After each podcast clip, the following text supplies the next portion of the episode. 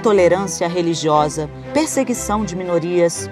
Esses são alguns dos temas tratados por Santiago Nazarian em Fé no Inferno, sua 12 obra, publicada no Brasil pela Companhia das Letras.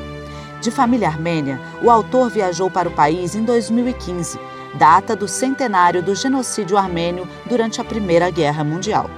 A partir daí, mergulhou em ampla pesquisa histórica e nas raízes de sua família para tratar de questões que se repetem na atualidade no Brasil. Ouça a seguir leitura de fragmento e apresentação da obra pelo autor, Santiago Nazariano.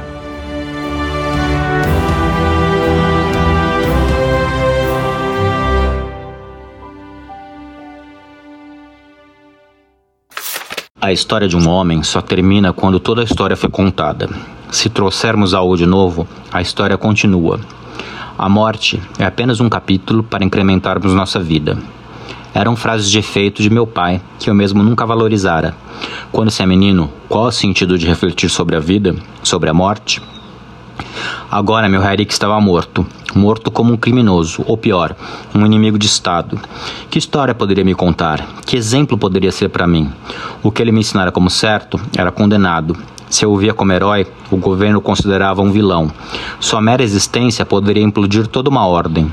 Eram as incongruências de crescer como minoria no império, a raça errada, religião errada. O caminho que minha família indicava, o poder maior reprovava. O poder maior está em Deus, dizia minha mãe. Bem, para mim, parecia que o poder estava com os turcos.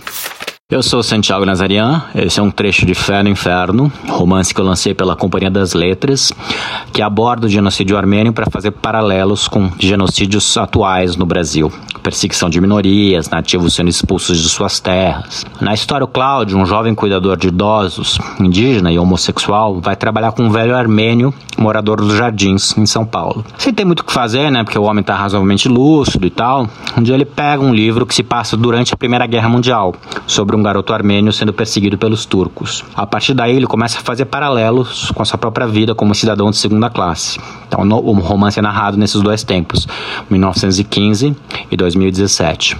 E essas foram as questões que muito eu queria tratar, né, como escritor homossexual de origem armênia, brasileiro.